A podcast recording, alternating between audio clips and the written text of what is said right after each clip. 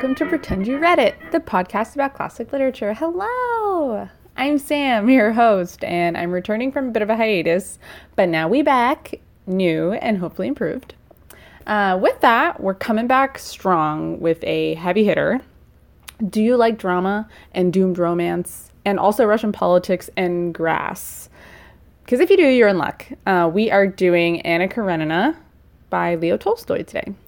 Russian lit and this book in particular have kind of reputation for being like the exact opposite of a light read, so brace yourself and buckle up. So, Leo Tolstoy was born Count Lev Nikolaevich Tolstoy, I hope I said that right, in 1828 to an aristocratic family in Russia. The family had a very long history, uh, dating back to 1353 in Chernigov, which is where is now uh, southern Ukraine. That's so long. 1353 is that's good record keeping. I'm just saying. So he had four siblings, and his parents died young, so they were all raised by relatives. And when he later went to university, his teachers described him as, quote, both unable and unwilling to learn. So let that be a lesson to you that you shouldn't give a shit about what other people think. Just saying. Halfway through school in 1851, he dropped out and started partying it up in Moscow and St. Petersburg um, until he and his brother joined the army, where, which is where he started writing. So his experience in the army really affected him, like it does for so many people. And after that, he started to change his religious and political views. Like they really started this shift that would kind of carry on throughout the rest of his life. Uh, after the army and witnessing a live execution in France in 1857, he quoted he was quoted in a letter to a friend saying quote the truth is that the state is a conspiracy designed not only to exploit but above all corrupt its citizens. Henceforth i shall never serve any government anywhere. True he began to adopt the principles of nonviolence or ahimsa and even gandhi wrote to him when he was a young lawyer asking him for advice on the issue which is pretty cool so he went on another trip throughout Europe and kind of hung around France in particular in about 1860 to 1861. And that's where he met Victor Hugo and Pierre Joseph Proudhon. And these two men had a huge influence on his politics and his views as a writer. He was super stoked after this trip and all the ideas that were exchanged on it. So when he got back to Russia, he started 13 schools in the countryside where he was born um, for peasant children. However, they eventually failed because of Russian czarist harassment and the monarchy. So he was also married um, to Sofia Andreevna Bers, and they had 13 fucking children. Uh, she was initially like his co pilot, so she was editing, being secretary, managing the finances, and copying by hand all of his books. So one can assume that during that time their marriage was, you know, all right. But um, I guess their marriage kind of had a reputation for being kind of terrible and incredibly miserable, um, at least in the later part or for, from the middle to the end. Because eventually his views became more radical um, and he wanted to like renounce all of his material possessions and, you know, his aristocratic standing and even the rights to some of his books. Um, and she was like, nah. So their marriage is pretty shitty. And at the end of his life is when he decided to separate from her. So I guess better late than never, right? And he died in 1910 when he was 82 from pneumonia at a train station. Like he just got off the train station at a train station, I guess, and like just keeled over on a bench. Um, isn't that crazy? Like Bernie Mac died of pneumonia. It's I had pneumonia when I was a baby. Like it's crazy that that's still just like yeah, people die of pneumonia. Like anyway. So you can't talk about Tolstoy without mentioning his political and religious beliefs, but they're pretty extensive. There's like volumes and volumes written about them. So I'll try to keep it light and summarize as best as possible. Um, though, if you're curious about that, there is so much for you to read about it. Like, really, he, he was a very interesting guy. But he was basically uh, what you would call a Christian anarchist, and he believed strongly in nonviolence um, and like the literal teachings of Jesus. So like as obviously as dictated in the Bible, but he was he was more about like oh what Jesus said versus like everything else in the Bible. Um, so he denounced the church and like organized religion those aspects of belief, but um, he did believe in God and did identify as a Christian in the terms of like following Jesus in particular. And he was born an aristocrat, but like I said, began to reject all of that. And by the end of his life, was all about living like a minimalist, pious lifestyle. And his wife didn't like that, um, and that was a huge cause of their marriage being so garbage. But uh, his religious, moral, and political views are heavily put into his writing, naturally, of course, like anyone's would be. Um, and I think Anna Karenina, which was published in 1878, so that was about like, you know, 15, eight, like between 15 18 years after his, um, it was published as a complete volume in 1878. It started, it was published serialized like for a couple years before that. Um, so that's about, you know, 15 years or so after that trip to France where he exchanged all these different ideas with those writers. So uh, I think this book is a really good example of him sort of heavily inserting his beliefs into his writing. And he considered this to be his first true novel. And some of the greatest writers that ever lived, or consider the greatest writers that ever lived, considered this book to be the greatest book ever written. So let's find out why. So we begin by meeting Anna and her extended family in Moscow. This is a complex family tree, but I'll try to string this along so it makes sense. So Anna has one sibling, Stepan, aka Stiva, which is like the Russianized version of Steve. I like Stiva way more. Uh, so Stiva is married to a woman named Daria, aka Dolly. Lots of nicknames flying around here, just saying. So Anna, they never really say her age, but we can assume she's probably like mid to late 20s. And she's married to a guy named Karenin. And I guess the Russian or like Slavic custom is to add an A to the last name if you're a female. So hence like her husband is Karenin and her her last name is Karenina. So anyway, um, so she's married to this guy named Karenin, um, last name, who sucks, but we'll get to that later. She's described as being like exceptionally charming and beautiful, and just like her and her brother are very similar in that regard.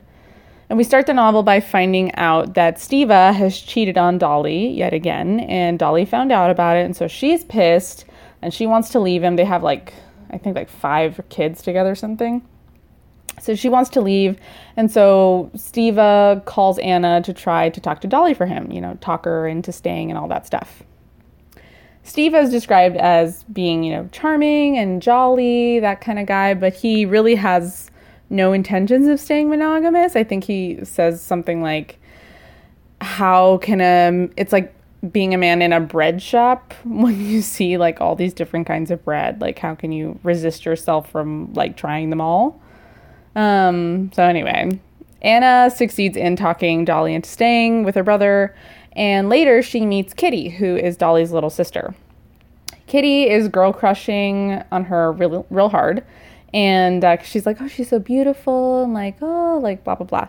And so Kitty has finally like come out into society, like a debutante kind of thing. And they, um, so she kind of looks to Anna as sort of like a mentor, kind of initially, like at this beginning of the book when they first meet. And so they all go to this ball, and Kitty has the eye of two dudes. We've got Lennon, I mean, Lennon, no, Levin and Vronsky. Both Levin and Vronsky are noblemen, but Levin is kind of awkward and wholesome. Like he lives, you know, mostly out in the countryside and stuff, while Vronsky is like the outgoing, sporty, strapping military guy. Basically, Levin is Betty and Vronsky is Veronica. So Levin, however, actually loves Kitty, and Vronsky just kind of sees her as like a crush kind of thing. Um, so much to Kitty's dismay, though, Vronsky gets the hots for Anna, who he actually ran into on the train earlier that day. They lock eyes. You could cut the tension with a knife. It's awkward, but like kind of hot. Anyway, Vronsky wants to dance all night with Anna, and Kitty is pissed. So, of course, Levin, being Levin, has perfect timing, and while she's pissed, he proposes to her basically. Not not at the ball, but like, you know, kind of tries to make a move and stuff and then eventually proposes and she's like what so she doesn't necessarily say no but she doesn't say yes she's just kind of like what And he goes into like a full shame spiral with like, she's hesitated. She doesn't love me. I shall never love again. Away. And they say women are dramatic, you know? So he goes back to his farm. He like banishes himself from society. And Kitty actually gets sick from this whole experience and has to go abroad for her health, right? Like, I'm honestly wondering what Victorian women would think of women today. Like, post breakup, and everybody had her on Instagram in their best dress or out on a unicorn pool floaty, toasted on tequila, hashtag for my health. I wonder, I feel like they would probably do the same. I feel like they would. They just saw that, like, I feel like Victorian women would hella wear leggings all the time. They would just love that. They'd be like, I'm wearing as little clothes as possible. Things that are like pants, but not quite pants. Yes. Anyway, uh, Vronsky starts following Anna around after this. So he, this is all happening in Moscow, and she lives in St. Petersburg. So she goes back to St. Petersburg, and he's in the military, so it's a good excuse to be like, oh, I'm in St. Petersburg too. And so initially she's like, yo, I'm married, but she's kind of into it. She can't lie. And so when she goes back to St. Petersburg, she's just like, this is where we kind of see her depressing home life. She has a son, Seryozha, who is like not a baby. I think he's maybe like eight or nine or something, who she loves to bits. Like that is her reason for living, basically. But her husband, Karenin, is the worst. Jude Law played him in the Joe Wright film, and bad casting because he was nowhere near as repulsive as described in the book. Like he just seemed kind of annoying and like self-righteous and pious religious guy, but in the book he's described as just like having a really shrill voice and being just like this is a he's like basically like an automaton. Like he's a little robot. Um, and he just like does not understand human emotions at all. But uh, her husband is much older than her and um, is yeah apparently pretty thug and just all of these things. Just devoid of any sentimentality or tenderness at all He's also a public official, so he's like always blabbing on about like morals and the law and like more morals and blah, blah, blah, like just never like a personal conversation like how was your day? Oh cool, yeah, blah blah blah. Like oh your looks beautiful today. Nothing. Um, ugh. So, but up to this point, she's just kind of tolerated it and spends her time pretty much like with her son or like out in society with her friends, mostly ignoring her husband, but not really minding him that much because he's always busy and never really home either. So, her meeting with Vronsky kind of changes all that. Um, Vronsky keeps trying to come around and she's into it, but she's obviously married. And she, you know, isn't like a piece of shit. She's like, okay, I don't know, not that I'm defending affairs or infidelity by any means. But I think context is key in this, right? Um, she's obviously married and like does feel some kind of like way about this. She's like, okay, I'm really attracted to this guy and like, oh, like, you know, I love him and all that. But like, it's not right and I don't know, like, da da da da da. And they have this back and forth for a while. It's very soap opera y. And he even shoots himself from like the agony of not being with her. He lives, of course and they, you know, start doing the thing. And eventually, one day at the races, he falls off his horse and she like freaks out, and you know, because she thinks he got hurt. And this is the like first public show of their affair, and everybody notices because you know those are the times when like people were just watching everybody else all up in each other's business, including her husband who was there. So he's kind of in denial about it all, um, but eventually she just blurts it out and is also like tacks on like, "I also don't love you." So mm, this is kind of like where the story gets a little like more complex, um, because first he tells her to just like stop seeing him. He's like, "Don't see him anymore. I forbid it. Like people are talking about us and you, and like I can't, you know, I'm not having it." Da da da da. Um, but of course, she does anyway. And then he's like, I'm at my wits' end. Like, I'm going to kick you out of the house. And she's initially like, okay, fine. Like, I want to be with him anyway. But then he says, oh, well, I'm going to keep custody of Seryozha. And she's like, no fucking way. Um, so she stays and she gets knocked up by Vronsky. And weirdly, um, when her husband finds out about this, he like she gives birth and almost dies, and he has this like weird religious experience about the whole thing and is like, I'm filled with Christ's love and all that. And he forgives her and um, for the cheating and is like, and you know, also having another man's baby and stuff. And he's like, it's okay, just live here. Um, it's fine. But she's, I don't know, somehow that makes it worse. She's like, ugh, like you're too forgiving. I can't, I can't live here. So she says no, and she takes her daughter, who she named Annie, and um, they go live with Vronsky out, like, you know, they go abroad. So, side note, during all of this, Levin is kind of in self imposed exile. So, there's these two parallel stories kind of happening at the same time. I really don't like this guy. He's boring and he's kind of self-righteous. Um, after his rejection, he like throws himself into work at this at his farm, and uh, there's literally several chapters on grass and how the grass grows and cutting the grass. And surely it's one big allegory for life and hard work. And there's lots of commentary on Russian peasantry and the lives of aristocracy. Da, da, da, um, but Levin is a character, I just don't understand. Like, he seems to say one thing and be like kind of like a sympathetic, overall nice guy and a good employer. Um, but at the same time, he doesn't like, he seems to kind of look down on the peasants and makes an argument about why like sending them to school is pointless and Russia needs to maintain itself as like an agrarian society. I don't know. Personally, this was the hardest part of the book for me because it felt like such a slog and really I want to know about this relationship drama, love triangle business. You know, the book is called Anna Karenina. Now let me read about her.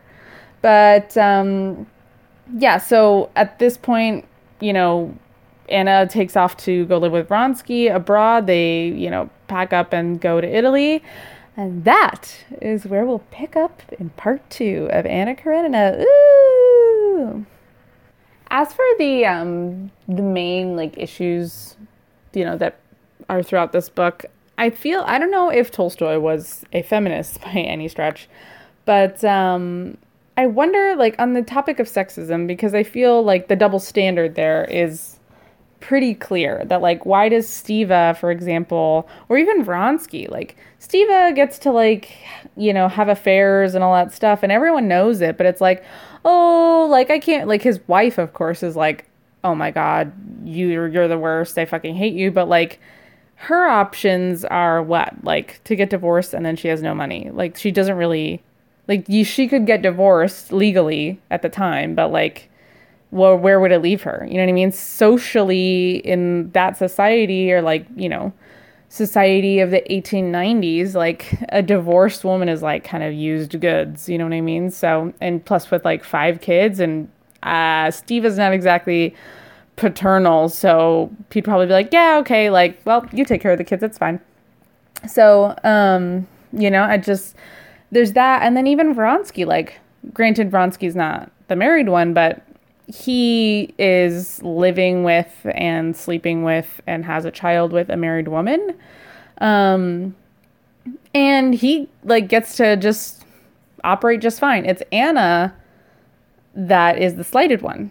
Um, so but like she's in this shitty like between a rock and a hard place right um, because she realizes she's not in love with her husband she hates him actually uh, whether or not like her feelings for vronsky are just like a you know hot passing fling or whether they're like true like long-term feelings she realizes she's not in love with her husband and doesn't want to be with him wants to be with someone else um, and again i'm not defending her but like context, you know, is she's basically told like, well, either you stay married and suck it up, or you get divorced and have to give up custody of your child and can never see him again, or you live as a mistress and both things happen, and also no one will speak to you. So cool.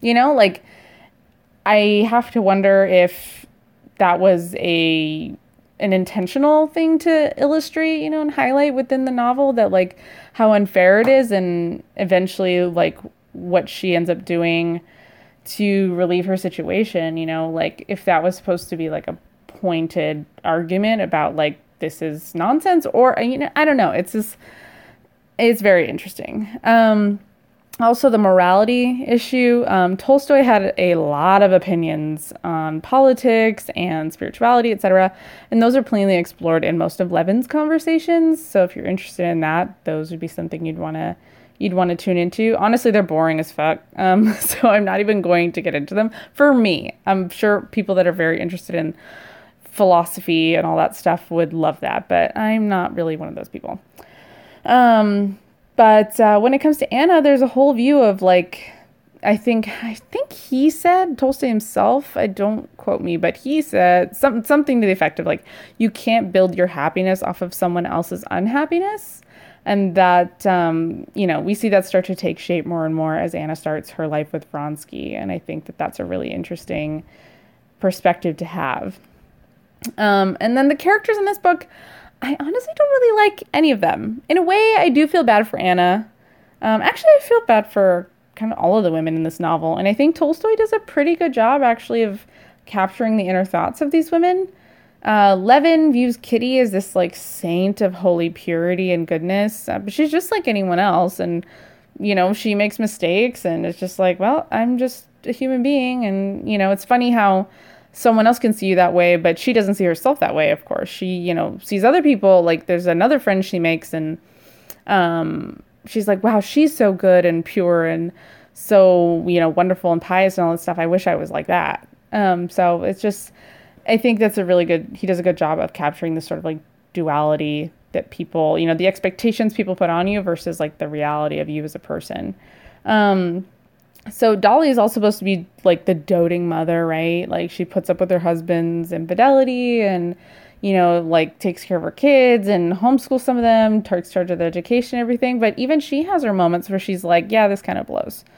Um, and obviously, Anna, first and foremost, is like, I have to do what's right for me. So, where that all ends up taking everyone, we will find out on the next episode. Um, so, thank you guys so much for listening. And again, much apologies for the long hiatus. Uh, I promise I will not be doing that again. It was so long, it was like a month or two, maybe. I don't know. Uh, but I've revamped my format and my organization skills are like sharp as a knife. And I've got so, so, so, so many books in the pipeline. So, as soon as I can read them, like the sooner I can read them, the sooner I can like post um, some more episodes. So, it's about to get popping. Um, follow me on social medias at PyriPod on Twitter and Instagrams, and um, that's P Y R I Pod, and that's on Instagram and Twitter. So follow me and stay tuned. Thank you all again. Bye.